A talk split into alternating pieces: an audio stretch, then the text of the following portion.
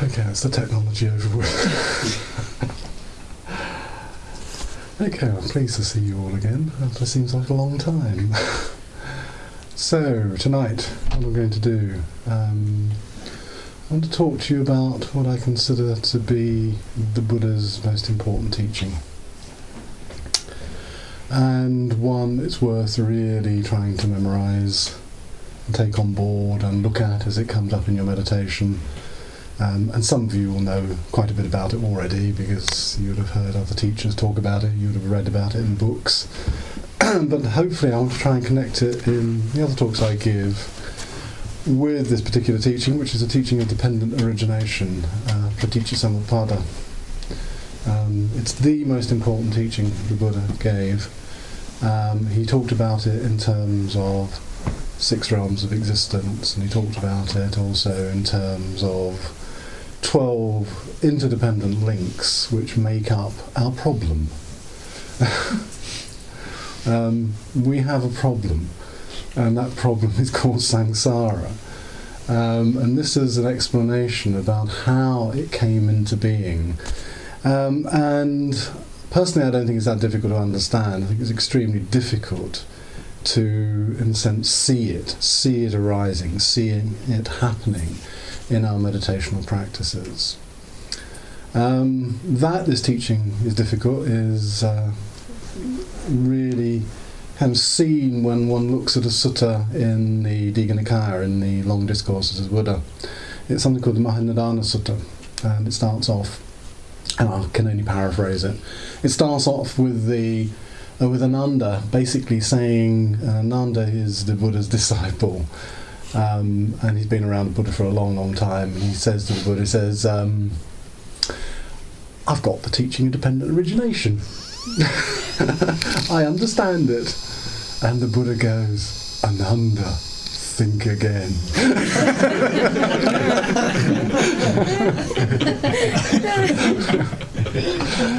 Ananda, this is a profound teaching. Ananda's like the fall guy. He's like you and I. he kind of sort of bumbles along through the texts, making the most stupid errors. And so the Buddha is saying to Ananda, Ananda, um, basically this is a very, very difficult teaching, and I think he's probably indicating that, in a way, he doesn't doubt that Ananda understands it intellectually, but to have actually seen it, to see it in operation, to have looked into its very depths. One has to bear in mind that in the content of the Buddha's awakening, this was actually the content of the Buddha's awakening. Um, in this text here, um, the Udana, which is the text which is coupled up with the Itivuttaka, and again you can have a look at it. I don't know many, how many of you have looked at this, but these are kind of sectioned. And the first three sections, which are entitled the Bodhi Tree of the Itivuttaka, actually are just about dependent origination. Dependent origination forwards from ignorance to old age and death, and from old age and death in the second of the um, and the second of the udanas um, going all the way through to ignorance and then doing it both directions um, this is considered to be such a profound teaching that the Buddha really does stress it, and there is a whole section of the connected discourses known as the Samyutta Nikaya, which is simply devoted to this. Um, and there is not just one form, there are many, many forms. It's just that the 12 links is considered to be the most kind of rounded version of the teaching. So, it's an important teaching. It's worth really memorizing the 12 links, um, and particularly the links which arise from contact to feeling to craving to attachment uh, to becoming.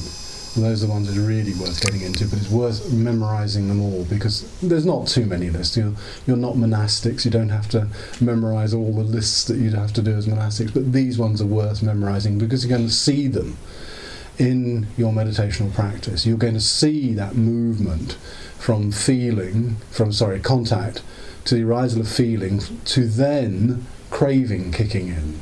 And I'll talk about that as we go through the linkage. So it's important. Uh, there are two basic formulas for dependent origination as well. And remember one of the things that the Buddha was saying, that nothing is uncaused. Absolutely nothing in this world arises out of nothing. So everything is caused. Every aspect of our mental and physical continuum is caused, and once those causes change, the consequences change. In a sense, that's the Buddha's radical program for awakening, is if you change the causes and conditions, such as we're trying to do in this retreat, change the causes and conditions in your mind from a mind that is full of niggardliness and kind of separation from others to making a movement which is towards others and to be connected with others and to see that connection through this outward movement such as kindness and compassion. And so what the Buddha is giving is this radical program for mental transformation. Remember, samsara is a big mental problem. That's what it is. It's a big mental problem. It's a mental problem which uh, we have created. You know, don't have to look for how did we create it in the sense of a great big uh, origin, you know, thousands and thousands of years ago or anything like that. We're talking about how we do this moment to moment. Um, and these 12 links of dependent origination, which the Buddha speaks about, arise in every moment. You know, and every moment we have an opportunity to be different. We have the um, basic choice, in a sense, of falling back into habit conditions, or we have the choice of choosing the different mode. We have the choice, for example, of being upset, irritated, angry, and with awareness, we can move from that place to a place which is kinder and more compassionate and more open and more generous. And this is the whole purpose of this teaching, is in a sense to unravel samsara. You know, who knotted the knot? Who got us in the knot? Well, we did. You know, so we have to get ourselves out of it. Remember, Buddhas, particularly in the early tradition, don't do anything other than point away. You know, they cannot give you awakening, you have to do it for yourself. Uh, all of this is, you know, in a sense, placed firmly back in your hands for something to do. As something to do, as a task to be accomplished. So just as we can create samsara, remember with its repetitiveness, with its cyclical, you know, feeling of going round and round in circles, uh, and I think that's a very good description of so much of ordinary life um, particularly our mental life, when we feel we are going, we are repeating uh, much of our you know, kind of traumas and ways of behavior and ways of doing things, and ending up with very, very similar results again and again and again. And so, if you want to put a stop to this, then the teaching of dependent origination is absolutely vitally and fundamentally important um, in overcoming this. So teaching of dependent origination starts off, where does it start? And you've heard me say this before, it starts off with avidya. It starts off with not knowing and not wanting to know. Yeah, that's the basic condition. Um, there's no sort of, and where did avidya come from? Well, avidya is here. You know, let's face it, we've all got it. Um, so if you've got it, you've got to deal with it. There's no kind of asking the metaphysical question behind this. Uh, the Buddha is always, of course, trying to pull the rug out from underneath metaphysical questions. Um, and a very good example of that, again, is in the Majjhima Nikaya. Most of you will have heard this um, particular simile, even if you haven't read it directly, which is the simile of the arrow. You know, a man is hit by an arrow and he falls to the floor, and somebody rushes up to him and says, "Shall I get the doctor?" And the man goes, "Before I get you get the doctor, can you tell me what caste the man who fired the arrow came from? You know, what was his brother's called? Where does he live?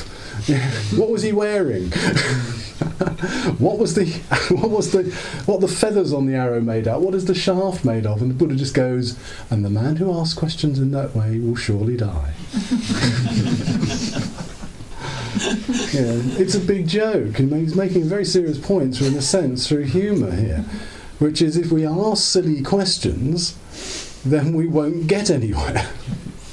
you know, ask questions which are pertinent to the problem. You know? Um, so if we have a problem, always look into the questions which are pertinent to it, not these big, big metaphysical questions, which in some senses might be interesting. There's no doubt about that. Have, uh, you know, metaphysical, philosophical type questions are very, very interesting, and you can have, spend vast hours putting the mind through conundrums trying to solve them. But it doesn't deal with the problem of dukkha. And that is what the Buddha is always making clear to us. It doesn't transform our behavior, it doesn't um, deal with the problem of dukkha as we experience it day by day. And so, what we need is a medicine which is going to cure dukkha. And remember also that the Buddha often is seen as a kind of spiritual physician. I mean, that's the way he's often portrayed in the text, very much on the, on the basis of something like an Ayurvedic practitioner. You know, he gives you the diagnosis and then he gives you the kind of regimen towards health. If you like, what is going on in the teaching of dependent origination is part of the diagnosis. It's part of the how do we get into this problem. So it's it's you know, sufficient for what we need to help us to reorientate ourselves once we begin to see how the samsaric world is coming into existence day by day for us, you know, minute to by minute actually, for us all. Starting off with avidya, this fundamental condition, as I say, of not knowing and not wanting to know. You know, not wanting to clear eyes, not wanting to actually see impermanence and not self uh, not wanting actually often to be engaged with those kind of messy things called other people. you know, that's all part of ignorance as well. That's all part of the lack of engagement. You know, we can often subscribe to these things and say, "Oh yes, I would like to, like the person with an addiction or something. I would like to give up," but they don't. You know, they don't lay the conditions in place for change to really occur. And so, what we're doing is, in understanding avidya, is opening ourselves up to the possibility of different forms of behavior. These different forms of behavior, for example, are exemplified in, in the kind and compassionate behavior, in the sympathetic joy that can arise, or the, what I call the gentle joy that can arise in being with others, and the equanimity uh, towards others, and holding no one person more dear than another in any sort of ultimate sense.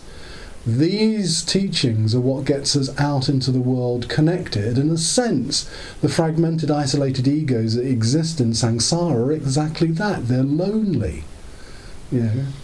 Um, and it's a terrible task keeping ourselves in our loneliness. You know, yet we seem hell bent on it a lot of the time. You know, being cut off from others, feeling ourselves as these isolated, lonely individuals, you know, with a you out there and a me in here.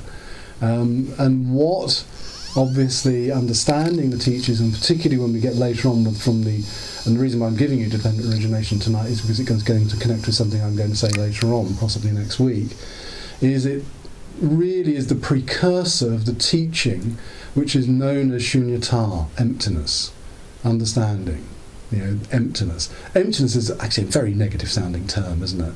You know, emptiness sounds almost nihilistic, and it's meant to be, because emptiness really is about the whole world being exactly in place, but empty of something we believed it to possess. You know, and that is really all the teaching is about. And I'll say much more about that when we've when we've gone through this week and possibly into next week. And there's an ethics connected with that, which is an ethics of love so, although I can't say too much about it tonight, out of this teaching of dependent origination, which has as its automatic um, correlate the teaching of Shunyata, there is an ethics that arises out of this understanding of emptiness. An ethics which actually is ethi- an ethics of interrelatedness, uh, of an ethics of interbeing. Um, and it's radically important because it moves away from this, as I say, isolated set of individuals who just keep bumping into each other in the world, not really knowing each other, not really connecting in any way. And all that is, in a sense, part of avidya. I mean, avidya has content, and I don't want to go into too much detail at this time of night, but avidya has content. It has things like sensual desire uh, within it. It has the desire to be you know, all the time to be something in this world. You know, everybody's striving to be something, you know, rather than just being. That's all. And that's what we're trying to indicate in the content of, of this. So there's ignorance, there is, um, as I say, this desire to be, there's sensual desire, and there's also all this opinionatedness all stuck inside of us. Um, we think we know. Um, anybody know the story of Socrates in the ancient Greek world? Was considered to be the wisest man in Greece, and he was very puzzled by this. Um, and um, you know, he said, perhaps they call me the only, perhaps they call me the wisest man in Greece because I'm the only person that knows that they don't know anything. Everybody else thinks they know something. You know, and in a way, that's what we walk. You know, we our relationship with the world is one of where we think we know, rather than experience. You know, so in other words, a very um, loose translation of what's usually put down as view actually is opinionatedness. You know, we're full of opinions about all sorts of things, and I kind of gave you an indication of this the other day when I said, you know, our opinions are drawn from all aspects of life. We're conditioned by our language, by our culture, by our parents, by the media, virtually everything we come into. Do we have a thought in our head which is our own? You know, it's, I mean that almost as a serious thought because a lot of the time we don't. Even the thoughts we think about ourselves are often reflections of what others think about us. You know? Um, so it's very useful to to actually look at that the way that we hold these opinions very strongly and we take them for being the way things are.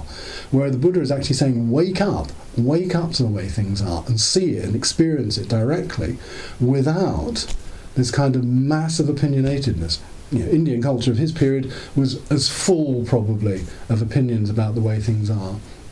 In the opening sutta of the Digha Nikaya, the Brahmajala Sutta, um, there's a whole list of 60, 62 different viewpoints which were around in the Buddha's time, you know, all purporting to be reality. Um, and so, you know, okay, that was probably just a brief snapshot into what people were thinking in his time, and these are kind of philosophical religious thoughts. However, you know, the one thing we do know is we, we receive an awful lot, we ingest it, and almost feel it is ours. Uh, and that is all the content of, of avidya.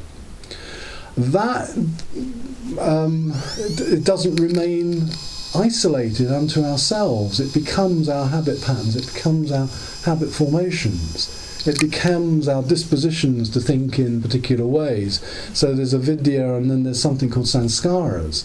And the sanskaras are there, you know, driving us, driving us. And on the Tibetan depiction of this, you find a little man moulding pots as an illustration of this, moulding the pots into some form and then collapsing them down again. You know, this is what we're doing. We're moulding our lives in a way through the sanskaras. We're really, really moulding our lives in that way.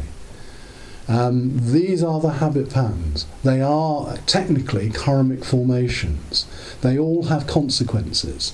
They, you know, something always comes back as a result of them. So mental, physical dispositions um, result in certain consequences, and if not changed, the consequences are almost inevitable. Yeah? And that, in a sense, would be karma as determinism, but of course it isn't, because every time karma is always a response to something. You know, karma is a response to karma. You know, we find ourselves in a particular way, in, in a particular situation, and we either respond to it wholesomely or unwholesomely, and that becomes further karma, either wholesome or unwholesome karma here. So karma is never at, at an end. Uh, people often speak as if karma is like the consequence and that's the finality of it, and it isn't. It's always being moulded. It's always shifting. It's never, you know, just a fait accompli. There. Because our response to it is yet further karma. Our lives are embedded karma. This, this word karma or karman is actually should be in Sanskrit is um, just simply action. That is all it means. Action with consequences and moral intentionality behind it. It depends on the intention behind what we're doing. So we mould all these things in our lives and we kind of get the payback at some point.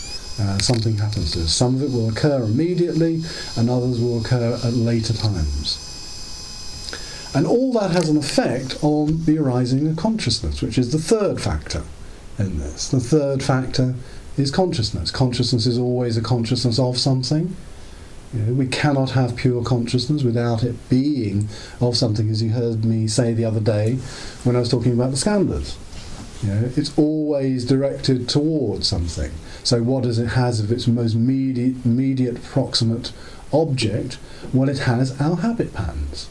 Know. In the very traditional way of understanding dependent origination, the traditional way usually divide, divides it up into three time frames.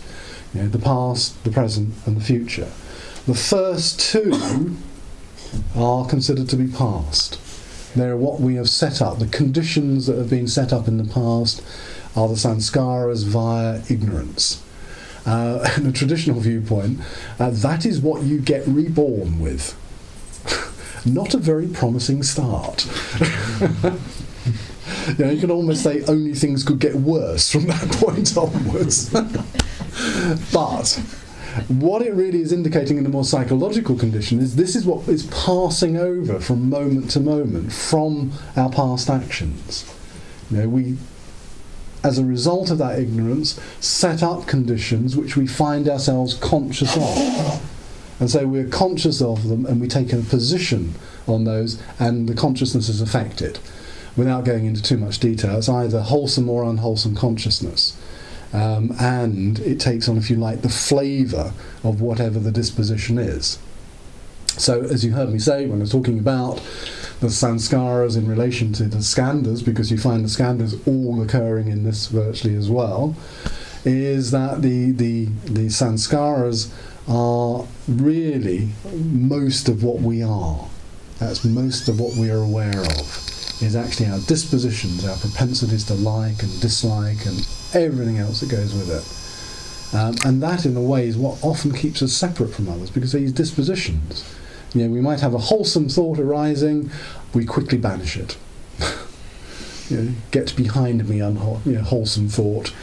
Um, joking aside, this is what is happening. Often, what we do is just fall back into the well established habit patterns now, obviously, to get clear, you have to have awareness and you have to have some degree of concentration to be able to see this happening um, because it's happening so quickly.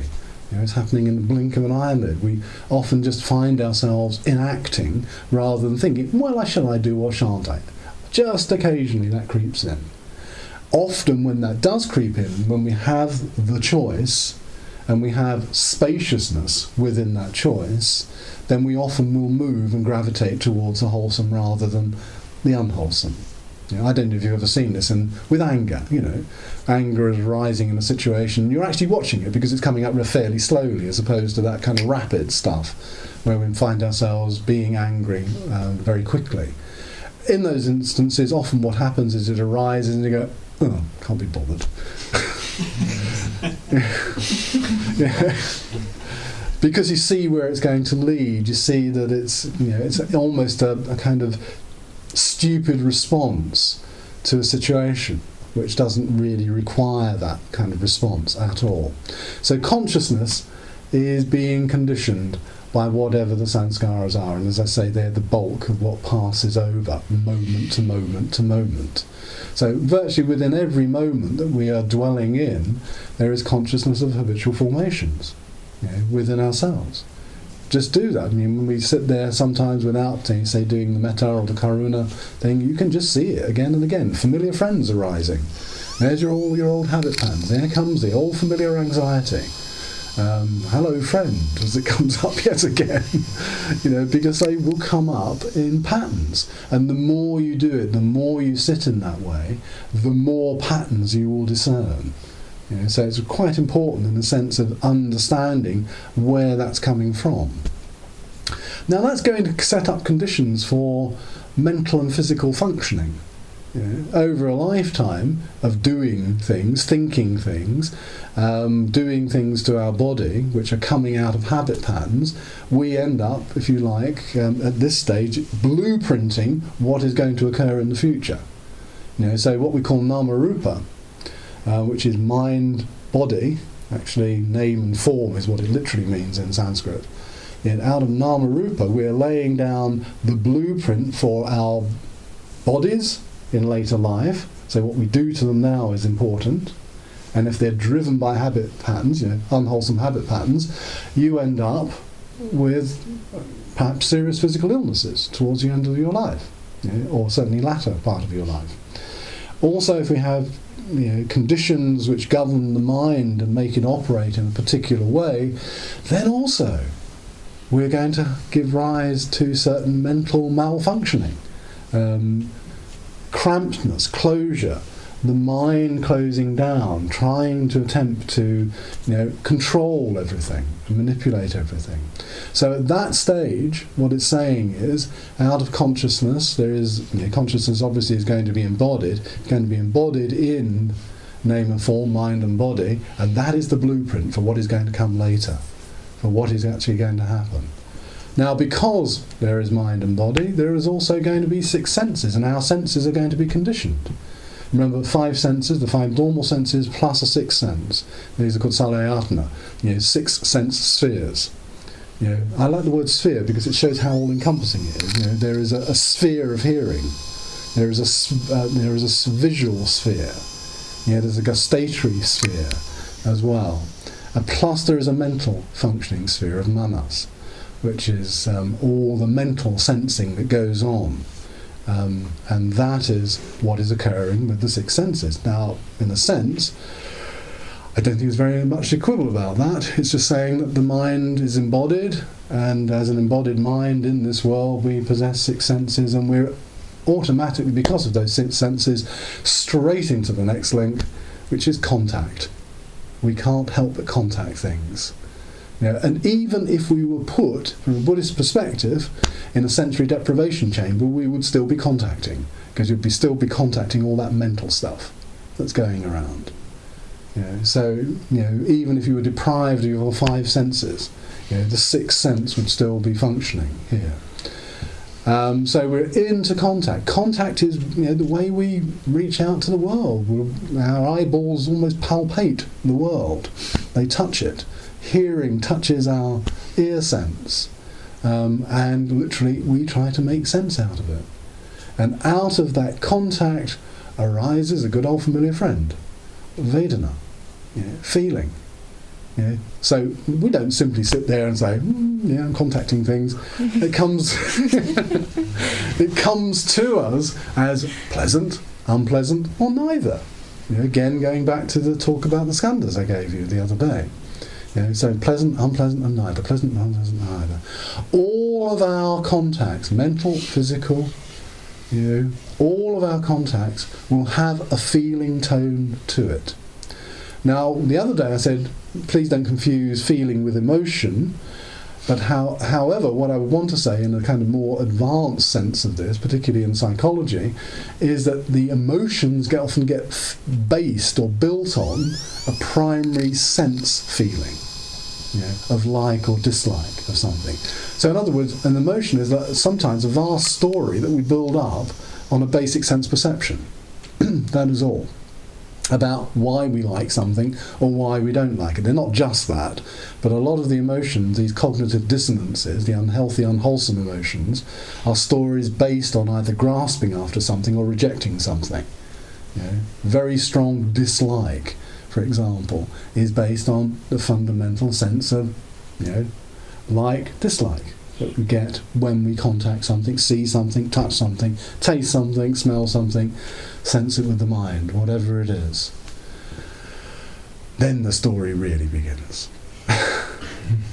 because out of the feelings that are arising arises almost immediately what is known as Trishna or Tanha, which is the craving for something. Now, interestingly, of course, craving isn't just craving to have, it's also craving to avoid. Yeah. Um, in fact, I would say the vast bulk of a lot of our lives are about the things we don't want to happen to us in our lives. So there's an enormous kind of amount of material we're rejecting, pushing away. That is obviously based on the primary feeling of dislike, of not wanting to happen. Unfortunately, of course, life isn't like that. We often get that which we dislike. And not get that which we like. And there is a primary cause for a lot of dissatisfaction in our lives. You know, dissatisfaction, unsatisfactoriness. These are probably more adequate translations of dukkha than unsatis- you know, than, than the traditional one of suffering is. You know, suffering over exit a lot. Sometimes it can be, can really feel that raw and that painful. But a lot of the time, it's that basic day to day grind that you find of getting stuff that you don't want, and even though you're trying very hard to avoid it, not getting what you are after, you know, um, because there's nothing written into the contract of life that says you're going to get what you want at all. So this is the primary feeling tone behind so much of ordinary day-to-day life. So we're craving, and the cravings come. I mean, you know, you know Buddhists are list fetishists. You know, it comes in three forms. Yeah, we, we have craving for sensual goodies. I won't go into that again because that's pretty obvious, isn't it? Um, but that will include everything that we try to stimulate ourselves with sensually and sensually. You know, so from um, all the indulgences that we have, all of the nice, beautiful gadgetry that we have in our you know, homes and lives and everything, to stop us from feeling a lot of the time, and actually to amuse us in many ways so that we end up with this phrase that I often use, which is that we end up amusing ourselves to death. Because that's all we're doing. you know, through our senses, through sensual pleasures. That we go. But the problem with sensual pleasures, you've got to keep on doing it. You've got to keep on renewing it, and it becomes an ever increasing, fast pursuit that you have to go out and pursue those sensual pleasures. Just like, you know, if you look, and I think I'm, I can't remember whether I mentioned this or not, but if you look at, for example, films that were made in the 60s and the 70s and the 50s and things like that, look how slow the editing is comparatively. Things have got faster and faster and faster, and the sensory part of it has got greater and greater and greater, and the stimulation has got greater and greater. Because, in a way, that is what happens when you indulge, not just use our senses, but when we indulge them, overindulge them the craving for things like you know, the stuff which is so dominant in the Western world at the moment drugs and alcohol and cigarettes and all this sort of stuff. Again, often people cannot use it wisely, they cannot bring any wise attention to the use of these things because automatically there is stimulation and that stimulation leads to wanting further stimulation, almost crossing a boundary and that is occurring within us. So that's the obvious one. That's what's known as Kama, you know, as in Kama Sutra. So sexuality is included in that as well. Uh, but Kama means anything to do with sensuality, which obviously is not just sexuality. Then there is the Bhava Tanha, which is, or Bhava Trishna, which is you know, the craving to be again, that one I spoke about, you know, wanting to be, wanting to be something, to perpetuate yourself, to um, keep ourselves remembered in some way. Just have to, you know, keep ourselves in being, no matter how you know, small that might be. Ultimately, as might even just come down to the chippings on the tombstone. I think I might have mentioned. Um, but it might be the craving for a full-fledged, you know, me being reincarnated, reborn, a soul which goes on forever. Um, all of that is involved in it. And in a way, that side of bhava actually is almost like the erotic drive to keep us driving and compulsively being something in this world, you know, rather than being just yourself, but to be something, to be remembered, to be um, perpetuated in some sense. And that's on a good day.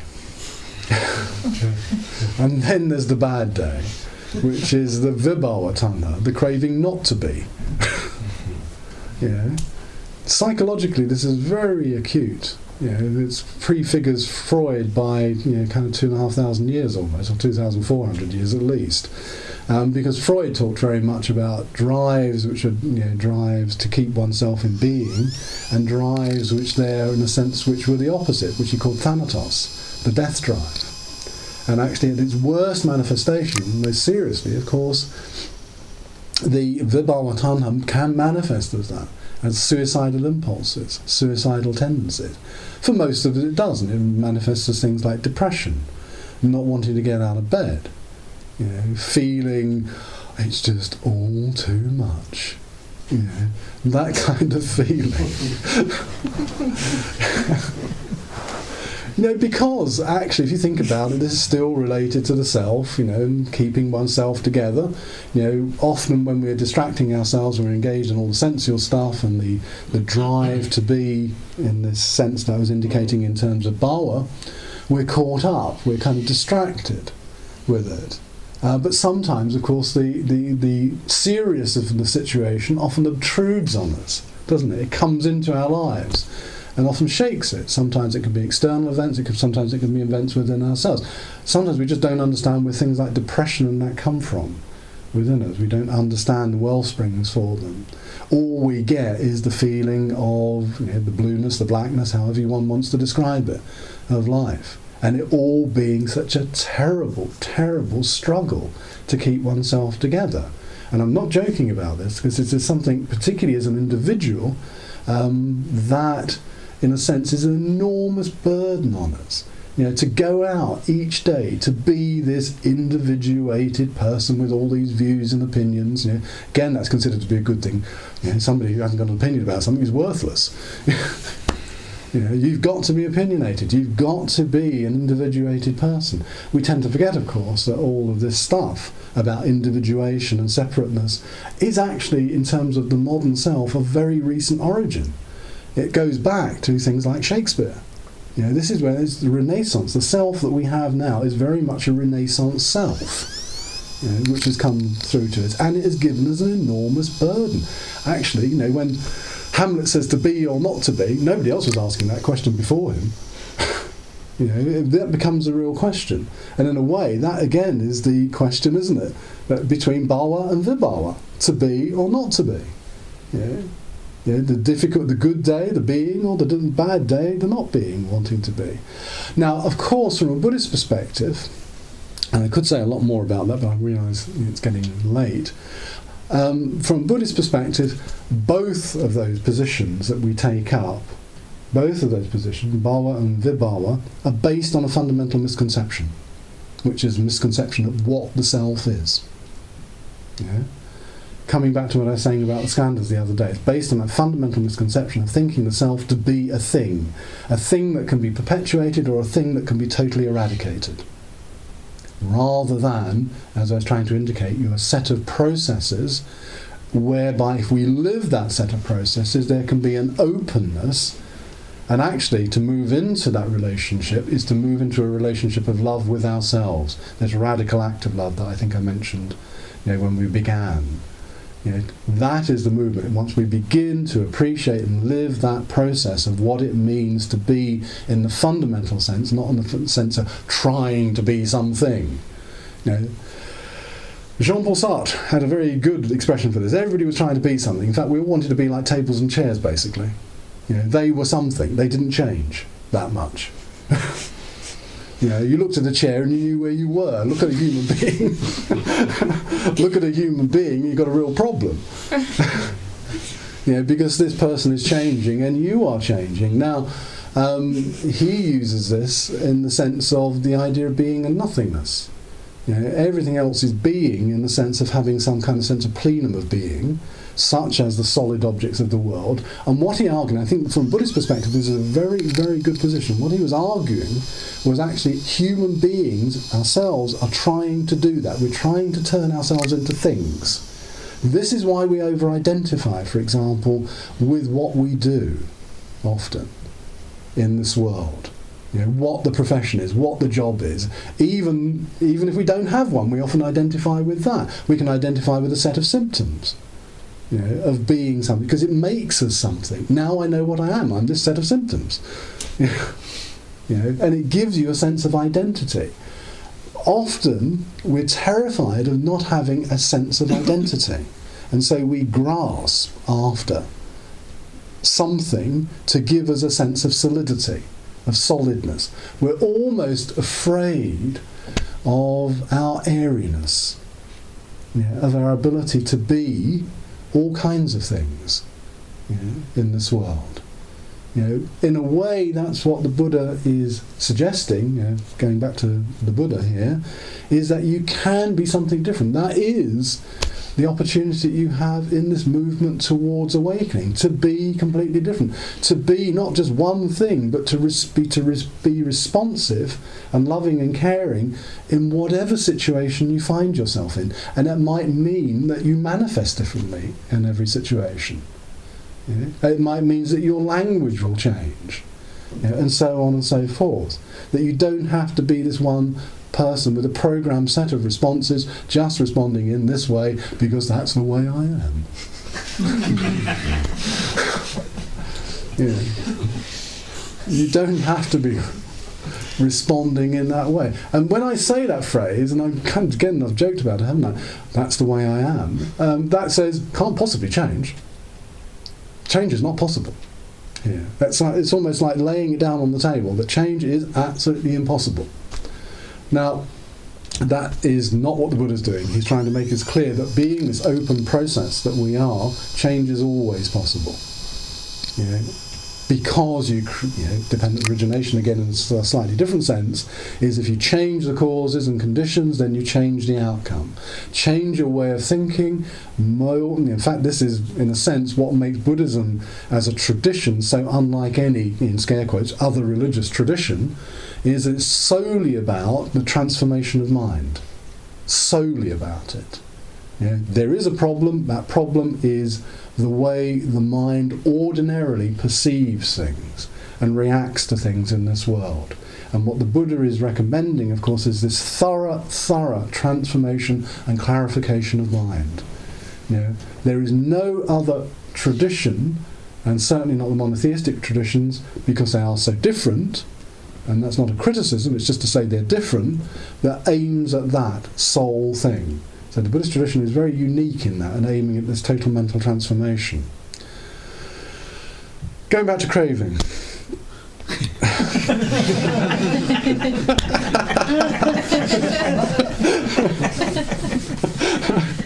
Continuity didn't work very well there, but never mind.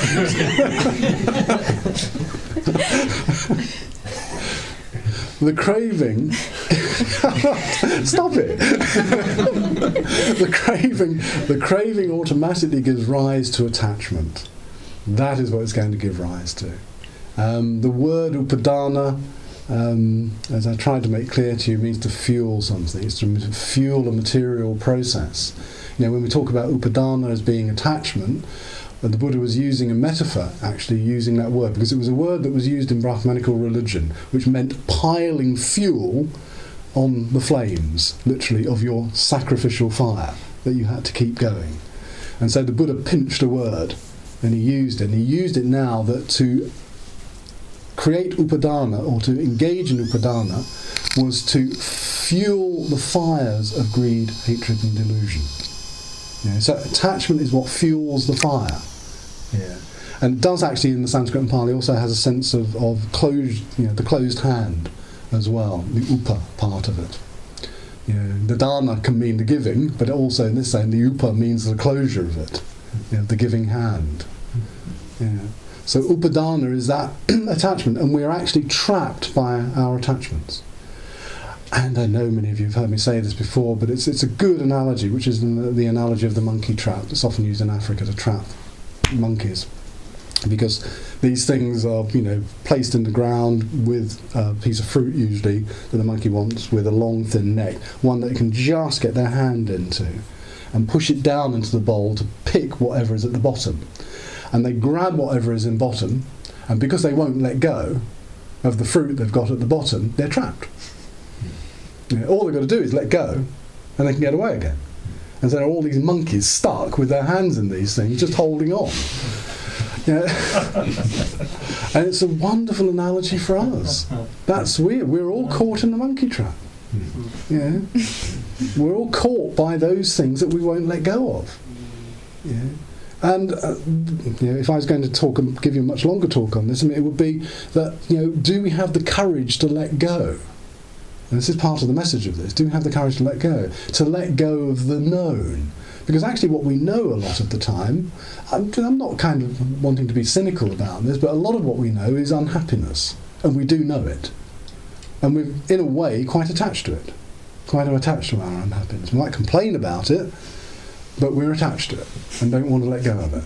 You know, because actually, I know who I am. I'm miserable, or whatever. I mean, again, I'm over egging it to make a point here. Um, because there are joys and there are the good things in life as well, but often because of a pervading sense of transitoriness to them, they also are tinged with melancholy as well. Because we know they're going to change, that it's not, you know, even the object, if we're attached to an object, is not going to remain pristine. It's going to deteriorate, things are going to happen to it, it might get broken or whatever. We kind of almost have that sense, even if we don't fully bring it to cognizance for ourselves. And so we're often entrapped by what we have. And what we have is not just physical, obviously, the things that we surround ourselves with. It's often the mental attachments that we have as well, the not wanting to let go of a particular, say, resentment about something, not wanting to let go of a feeling of hurt about something now, I'm sure you can make your own kind of um, psychological references here, but we are attached an awful lot of stuff that we carry around with. It's almost like a swag bag. You know, we're ha- hauling it around in our lives. We actually got to feel much lighter if you just drop it. Um, but, like the monkey, you know, in a way, I mean, I don't suppose the monkey does ask himself the question, but, or, but we have to ask ourselves the question is, do we want to be free? Yeah. Because that actually can be a frightening prospect, perhaps. To step out into the unknown. I'm standing all here on this ground, again, I'm using a metaphor, but I'm standing here on this ground and it's fairly unhappy, but I know it. And I'll stay here because I know it. That's why, for example, all kinds of people get stuck in things like abusive relationships and that.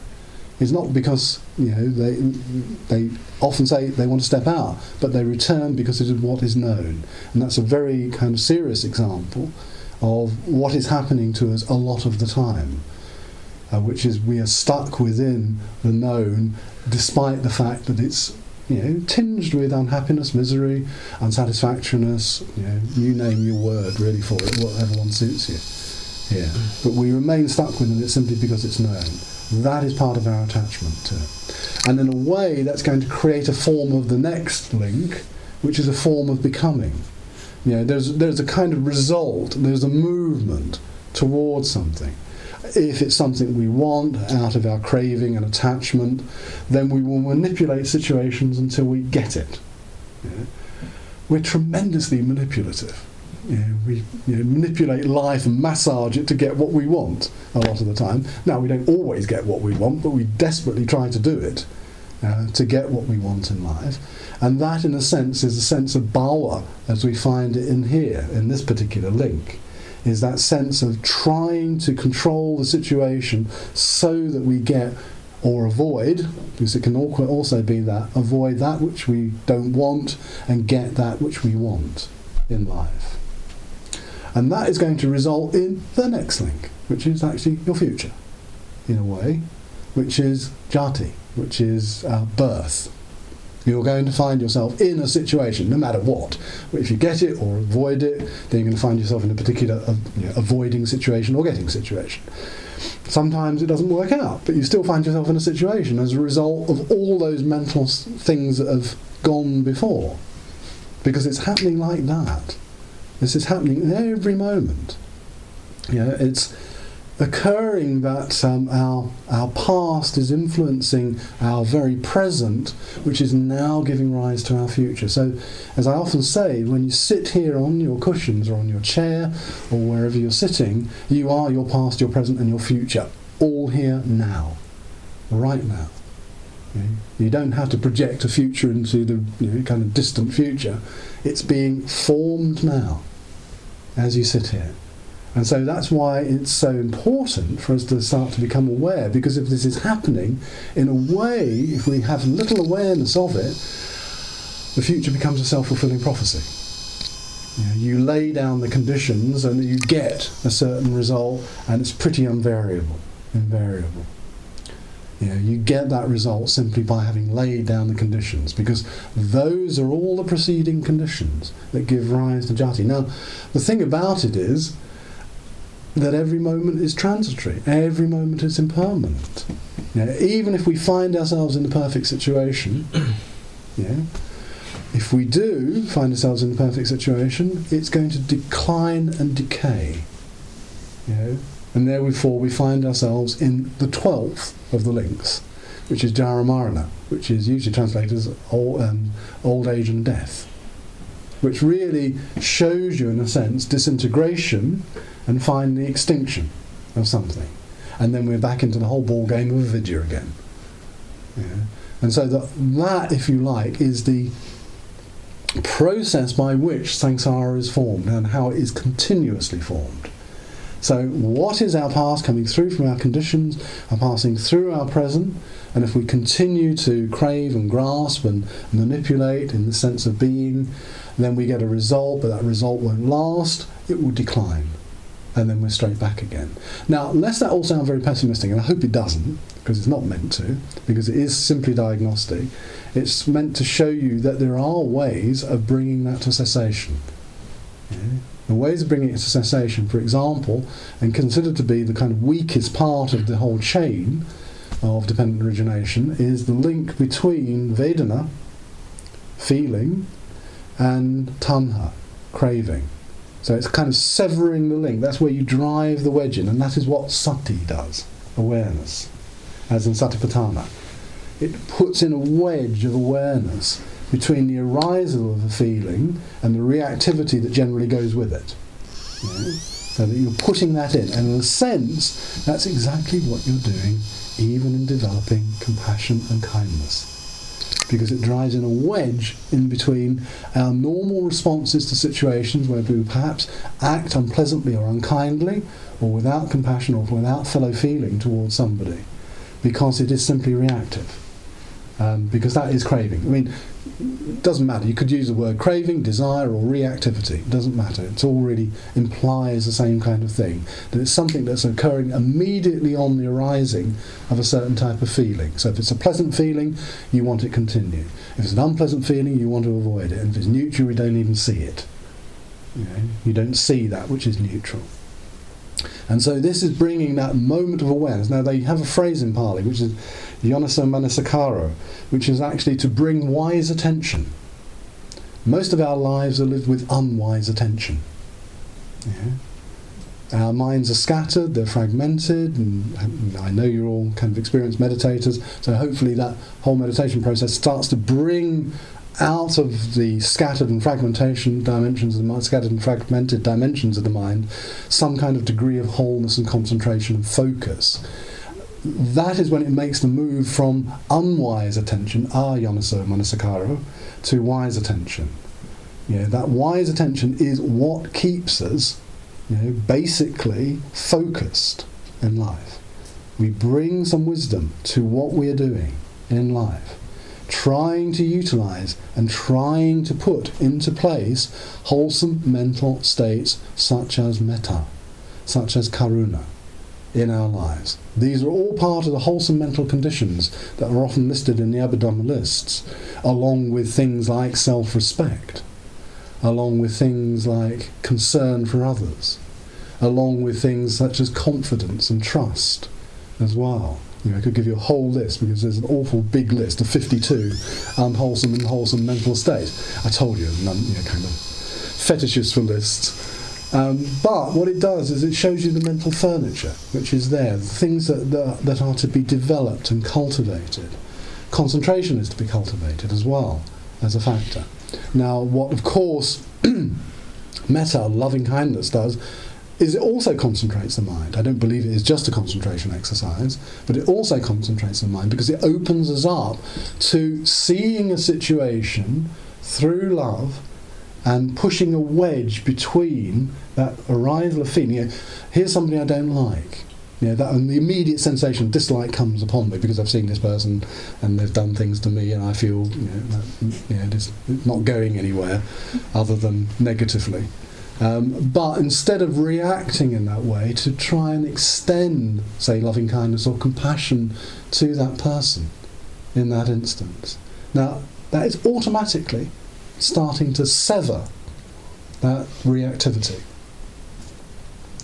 So, what we're doing is retraining the mind. And once one link is completely severed, in a sense, the whole of samsara drops apart. Yeah. All of samsara drops apart. Now, my own personal feeling is that it drops apart just as much through kindness and compassion as it does through the cultivation of so called insight.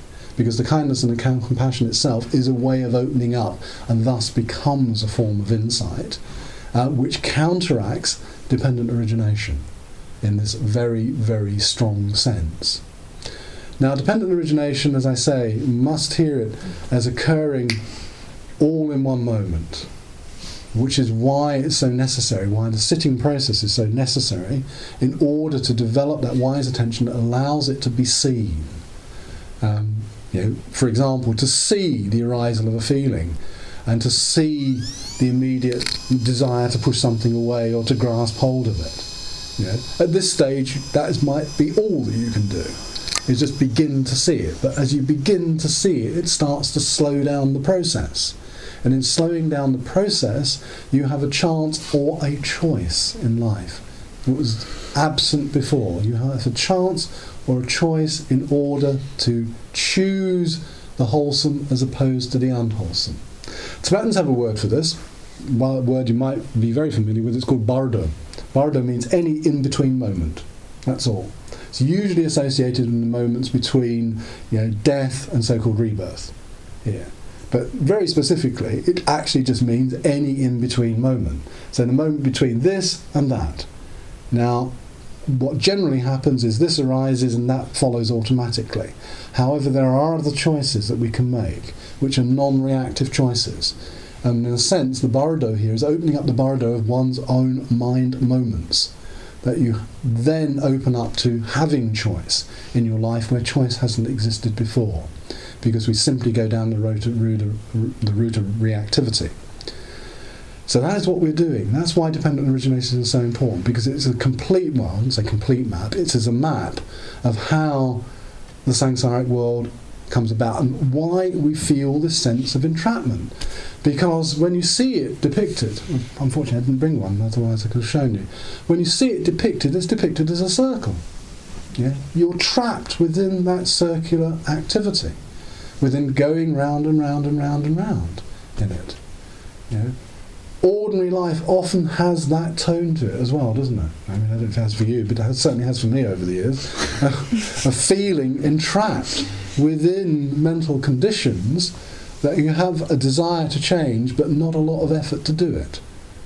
Sometimes we don't put enough, enough effort into wanting or desiring change because it probably goes back to that avidya again. Yeah, I'm not really, really wanting to know, ultimately. So, dependent origination becomes one of the chief tools for the Buddha's opening up of this world. Now, just a couple of words and then I'll finish. Which is, there are two versions of dependent origination, um, because dependent origination applies to everything. The version I've given you applies directly and specifically to beings like ourselves. In other words, beings who possess minds you know, sentient creatures, um, particularly to human beings, obviously. Um, there is another version um, that the Buddha gives, which is what I call the general formula of dependent origination. And he usually says it's something like this this happens, that happens. This ceases, that ceases. That is the formula of dependent origination. So, in other words, everything rises out of causes and conditions. Now, because that is the case, that everything arises out of causes and conditions, and particularly in case of the mental sphere, it means that, of course, there are causes and conditions that we know and can identify which sustain samsara. Now, I've mentioned to you in virtually every talk I've given to you so far greed, aversion, and delusion. And all of the psychology it rises out of them, because all of our unwholesome psychology is rooted. That's why they're called the three roots, the three unwholesome roots all of our unwholesome psychology is rooted in those three things. They produce samsara. They produce our feeling of stuckness, our muddledness, our confusion in this world, wondering what, what on earth we're doing a lot of the time. Um, there are um, an antidote to that, there is an antidote to that, And all of our wholesome psychology is rooted in the three opposites, which I've also talked about and given you. You know, which is generosity, obviously kindness, friendliness, it's often translated as, and insight into the way things are. And all of our wholesome psychology is rooted in those three things. You know, so it's making the transition from one to the other, developing the wholesome and letting the wholesome go, unwholesome go. Not carrying that great big bag around with you of unnecessary mental suffering that you normally drag around with you, or we all drag around with us. Now, this particular teaching, particularly the more general, the, in, in, in, in very particularly the more general formula, is often used as a synonym for emptiness because it's saying if that depends on, you know, if this depends on that, then um, in a sense you can't talk about anything possessing any intrinsicality, any intrinsic existence. Because if this depends on that, take away that, this disappears. Now, in the positive sense, that's the blueprint for, as I say, nirvana occurring. Because if you take the conditions away that sustain samsara, to use the metaphor that's often used, the candle goes out. Once the wick and the wax have been burnt up, there is no flame. That's and that is the literal meaning of the word nirvana. It means gone out. It's an intransitive verb. You know, it means gone out. Now, this teaching of dependent origination, as I say, much more in its general formula, becomes the foundation for emptiness. And emptiness really means the emptiness of intrinsic existence. And that puts us into a whole different form of ethics, and I'll talk to you about that another time. I don't know if anybody has any questions. I've got sort of 15 minutes for some questions if uh, wants to ask. Yep, Bill. I'm kind of puzzled about the, confused about this term, samsaric existence, hmm and and um, um, and, and what would occur if we sever the links. Uh, what kind of existence would occur or arise? In other words, um, um, the Buddha was enlightened and he continued his actions. Yep. So he continued his relationships. Um, Mhm. So ending quote unquote samsaric existence isn't the same as annihilating the world as we live in. Of course not. Of or course not. dispensing with having a life and being a person and so um, is what's is nirvana is is um, well anyway you might get my drift I do. I very much get your drift. well, I mean, let's put it this way. Um, the, you rightly say the Buddha continues his existence in the world. In fact, after the awakening experience, the experiencing of nirvana, you know, the nirvanaing, as I was putting it the other day, uh, the Buddha continues to teach. He teaches for 45 years, walking around northern India on foot, you know, um, teaching to whoever he comes across, you know, from the blacksmith to the king to the bhikkhus and to the brahmins, and everybody's teaching everybody at that time. How's he doing that if he's severed samsara? Well, he's doing it out of the nirvanaing experience, out of the experience of nirvanaing. There is what technically is known in the text as nirvana in this world. And then there's something called parinirvana, or parinibbana, if you're using the Pali. Nibbana and parinibbana. Parinibbana is the final nibbana, which is occurring at death. Now, the nibbana in this world is the one really which the Buddha is urging everybody to go for, in a sense. To go for that, you know, nibbanaing in this world. Because remember, it's a way of being.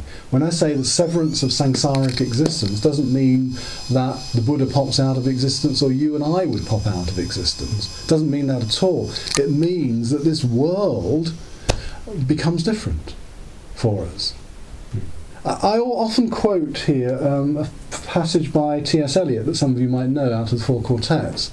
And this is, in a way, similar to the Nirvana experience, which it's in, in Little Gidding, which is the final poem in the quartet. And it says, At the end of all our journeying is to return to the same place and know it for the first time. That's the end of all of our journey. And in a way, that's a very, very good metaphor for nirvanaing, because in a way, we journey this world, but most of us don't experience it as if for the first time. We experience it as being familiar, stale, confused, all the kind of stuff I've mentioned in this world. And in a sense, that's samsaraing. To get to this place and know it for the first time is, in a sense, like the constantly fresh nirvanaing experience. You know, so there's nothing obvious in this world. There is nothing stale. There is nothing boring. There is there's this vibrancy to the world which personally I feel that the nirvanaing experience brings about. It brings about a way of seeing and interacting with the world that isn't obviously because it's the end of samsara tinged with unsatisfactoriness. The world is as it is. And so you deal with it as it is from day to day. You know, and that is what the Buddha does. You know, in, if we can believe what's in the Pali Canon, personally, I think it's a, it's a probably, from a scholarly point of view, a reasonably accurate um, account of a lot of what went on in the Buddha's life. You know, so that it's not the end of the world. Yeah, that's actually how it was misinterpreted. That's actually how the Nirvana experience was misinterpreted by the early commentators, and particularly the early um, Westerners who encountered Buddhism. They said, you know, this is a funny religion. It talks about complete extinction being the goal of it. you know, in other words, they took Nirvana as being literal. You know, when it says blown out, gone out, and all that, which is actually referring specifically to the blowing out of the fires of greed, hatred, and delusion. They thought blown out meant literally that, yeah, kind of gone. and I thought, what a peculiar religion. you know, everybody's desiring extinction. you know, like a great sort of herd of lemmings you know, and, and obviously that was a misinterpretation. So, so what we're talking about is nirvanaing in this world. The arahants as well, which is the condition, obviously, which Theravada Buddhism puts as its foremost um, goal. The arahant is somebody who nirvanas in this world. That's what's happening. Is somebody who lives that day to day, minute to minute experience of that way of being in the world, driven by, as I said, you know, the the um, generosity, the kindliness, and the insight, and all of the psychology which arises out of that. it's, it's not uh, the end of uh, you, you have samsara and nirvana mixed together Hmm. in ongoing, and it wouldn't be the end of history or the No. extinction of anything. No. But but um, and nirvana isn't here. Well, samsara is here. It'd be it's a kind of end of some kind of ignorance for some people. Yes, it's the end of ignorance, and it's specifically the end of dukkha. That's what it's the end of. If you're talking about the extinction of anything, it's the extinction of dukkha and all of the conditions which uphold our dukkhaing in this world. For some beautiful beings. Yes, yes. I mean, that's what the arhat is. I mean, the arhat is. I mean, the literal word arhat means noble. Those who have nobility in this world. You know, often the way that we live in this world as you know unawakened beings is very ignoble. You know, it's the very opposite of nobility. It's kind of grubby a lot of the time. You know, the way that we live in this world and the way our kind of mental stuff is going on. It's pretty degraded and pretty debased. Uh, and you can see that. I mean, we can see that. And, and this is not kind of being censorious about it, it's just kind of owning up to what is actually happening. You know, we don't have to beat ourselves up about it, but it has this kind of grubby texture to it, which makes the world seem itself dirty, funny. You know, these are all sort of ways that we can see it. Um, it leads to darkness and not being able to relate properly in this world.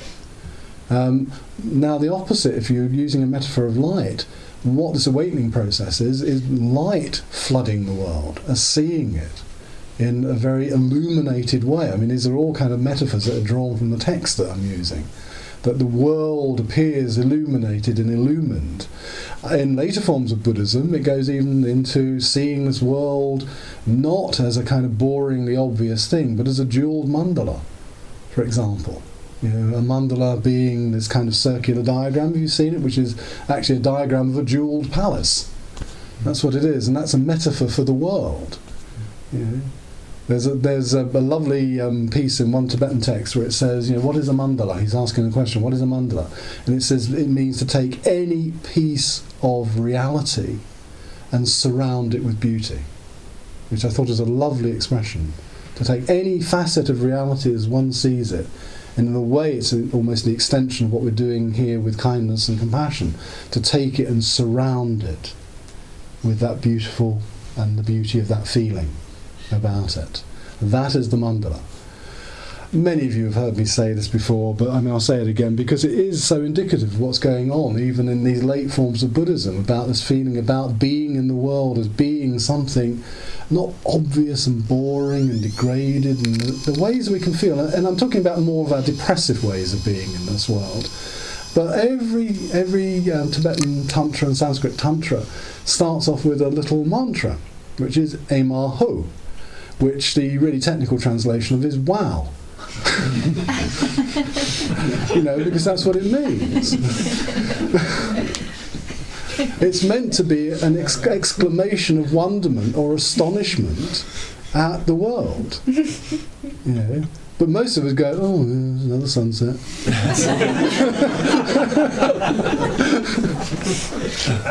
Sorry, I'm pu- putting on things that probably are not happening to you, but but you know what I mean, just in a sense how you know, seen one sunset, seen them all. that kind of attitude that we can bring to peak experiences, actually, um, rather than opening ourselves up to the what is happening. You know, we homogenize and we see things in the same way. It's the opposite of that kind of wowness of experience that can be opened up when our minds open up in an expansive way. And that, that really is what we're doing with compassion and kindness, opening our minds to an expansion. And, you know, the word I used the other day, to embrace what is rather than go, oh, keep it a distance, please. You know, just, you know, just there. you know, where I can control you. you know, that's the opposite of that. It's it's allowing the world in. And that actually, uh, and I, and I don't want to underestimate this or joke about this, that can, can be, in this condition, quite a scary experience. To actually allow it in for a change. You know?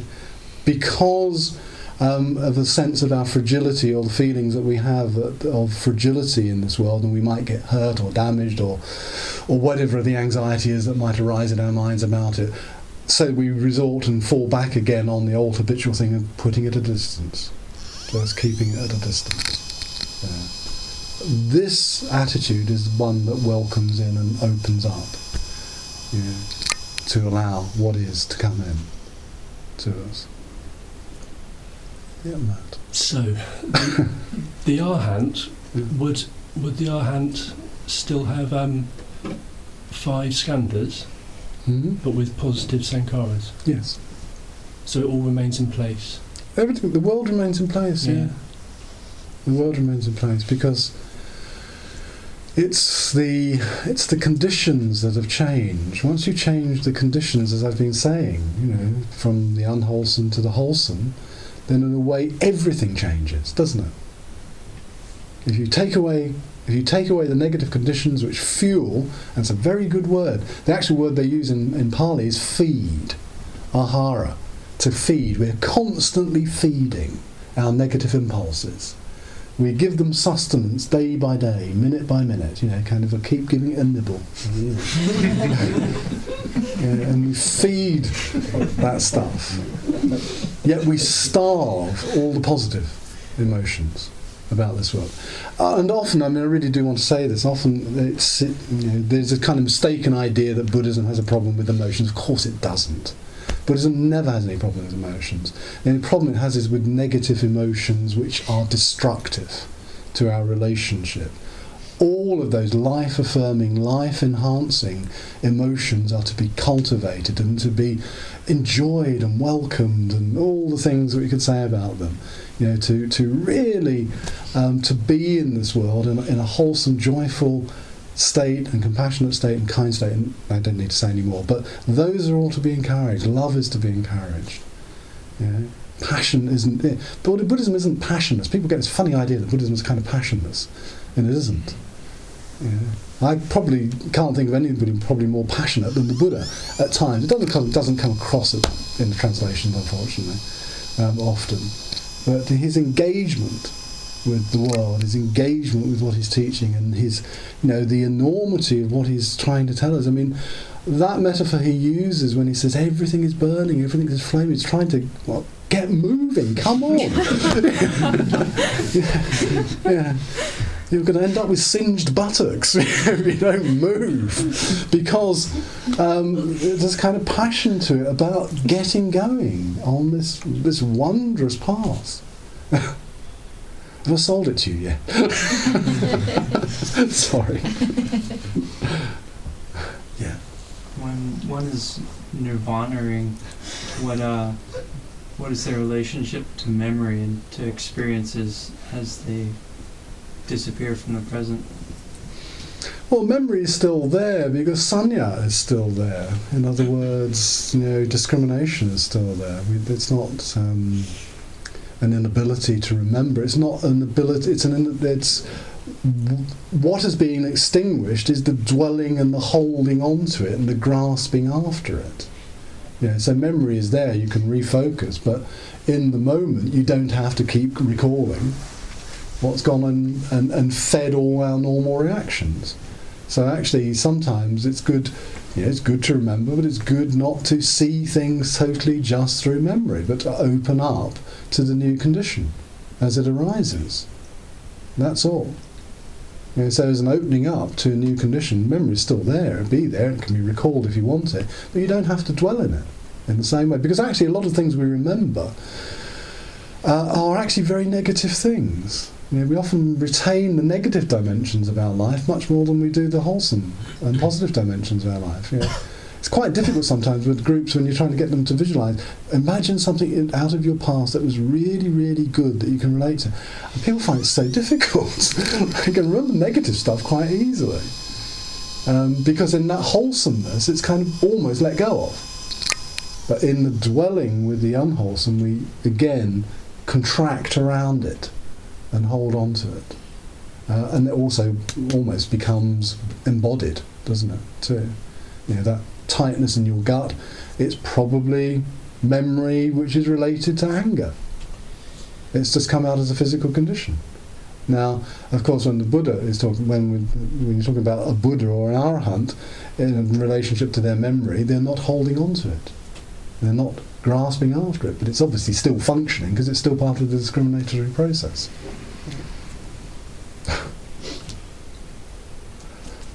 I was just wondering what conditions um, Vedana, because at different times, the same object can give rise to different, um, you know, can give rise to a different Vedana, positive or negative. Mm. So it is sort of the way it's taught. It often seems as though it's just an automatic, unintelligent sort of process from that, from the contact Mm. to the Vedana arising. Mhm. But something must be coming in there to say, well, now, Mm. now it's, you know, say if you see a policeman, right, sometimes if you like, you've done something wrong, you get strong negative behaviour, but if, you need a policeman, you should get strong positive Yeah. within, a, within the space of, say, 10 seconds. So all you're all you're saying, and you're, you're almost making a case for it yourself here, is that it's contextual. Vedana is often contextual. But the whole point about it, in particular where I was describing in relation to the khandhas or the skandhas, is that Vedana is unstable. That's exactly what is occurring. It is unstable. It does not remain the same. So even when we're talking, remember when we were saying, well, is is Vedana the self? And of course it's not. Well, one of the reasons why it's not the self is because it's unstable. It will respond to different conditions in different ways. I mean, as I say, you know, you could change from being, I don't know, um, you know, somebody who puts a hand on a hot plate and found it really unpleasant, and in the course of your life, for some reason, you become more masochistic.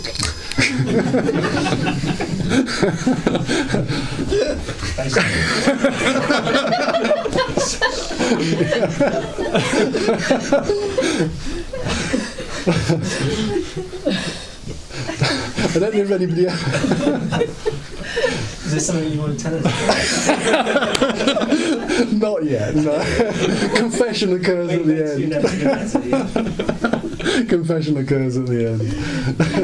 I always have this vision actually when I think of Vedana. There's a, there's a bit in a film which some of you might have seen The Little Shop of Horrors. Anybody seen that film? Uh, the meeting between the, the masochistic patient and the sadistic dentist.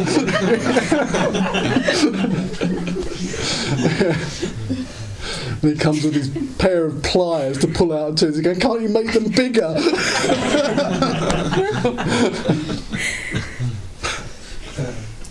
So, so does the, is the Buddha clear on, on what conditions that? It- It's not gone into, other than the fact that it is unstable. The Abhidhamma makes a bit more um, about it, um, talks a little bit more about Vedana and the conditions which uphold Vedana. But it's it's all- basically what you're saying is it's contextual conditions which will you know which will make that. You know, the, the context in which it's occurring and the rest of the other psychological components that go with it.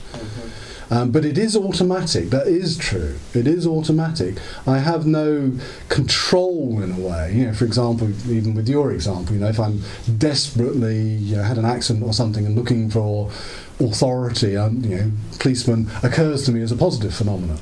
You know, something which is good. And on, on another instance, it might not, um, because you know you might be driving too fast or something like that. You know, so it becomes a, a kind of uh, almost immediate negative feeling about it. So it's very, very, very contextual, but that feeling arises immediately upon contact.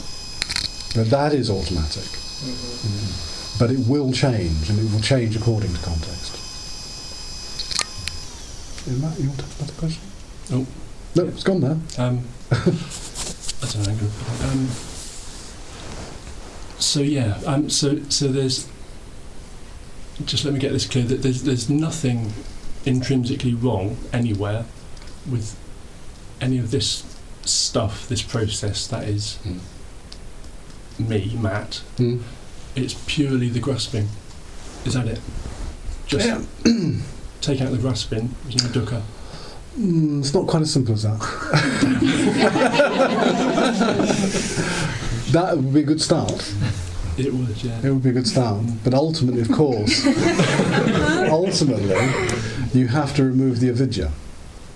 Avidya and the contents of avidya have to be removed because otherwise it's still going to be productive of unwholesome sanskaras. But wouldn't that come?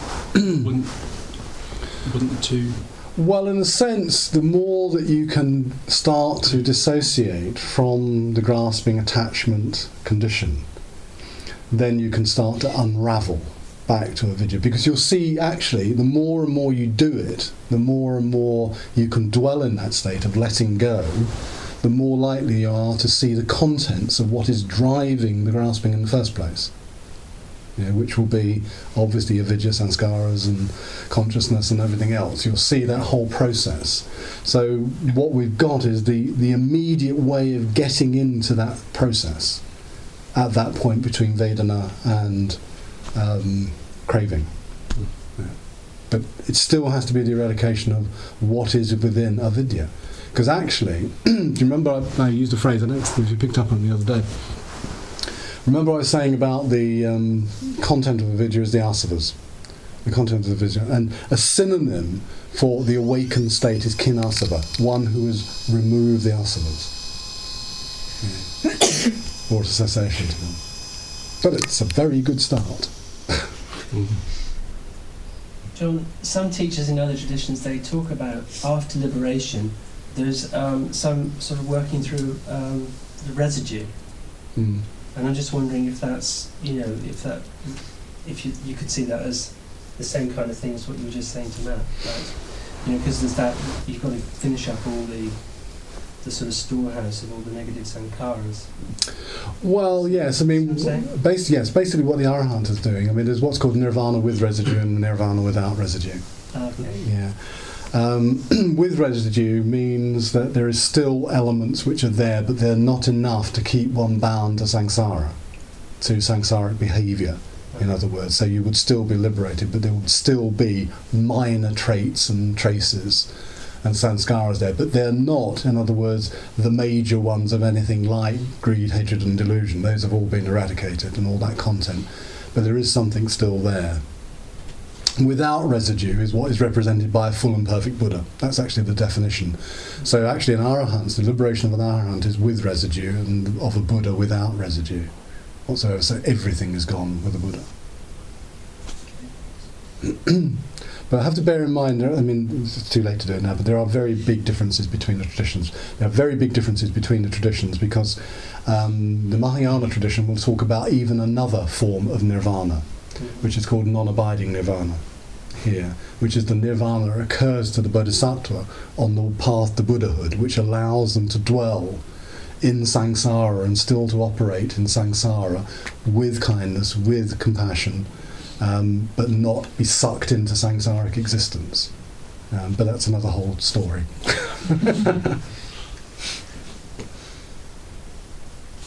At the end of the um, the Metta Sutta, says about um, somebody not being born again into this world. Mhm. Um, so how would that fit in with um, dependent origination as you've been talking about it? Would, Depends on you see. Depends on the way, and, and I, I know the way it's being used in this particular such It's being used in two senses, and you can interpret it in two senses, which is literally the more traditional sense of not taking rebirth in the world again, yeah, whatever is coming back into the world, but in a way not being born into this world as the samsaric world again, ever again. So the world is completely transformed. Still the world, but it's completely transformed. But it's not this world, the world that we are all too familiar with. Yeah, so it uses both senses of that, doesn't it?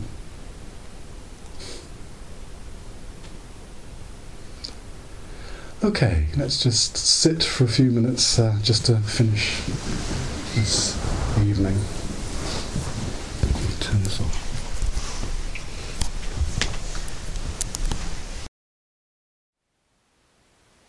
Thank you for listening. To learn how you can support the teachers and Dharma Seed, please visit dharma dharmaseed.org slash donate.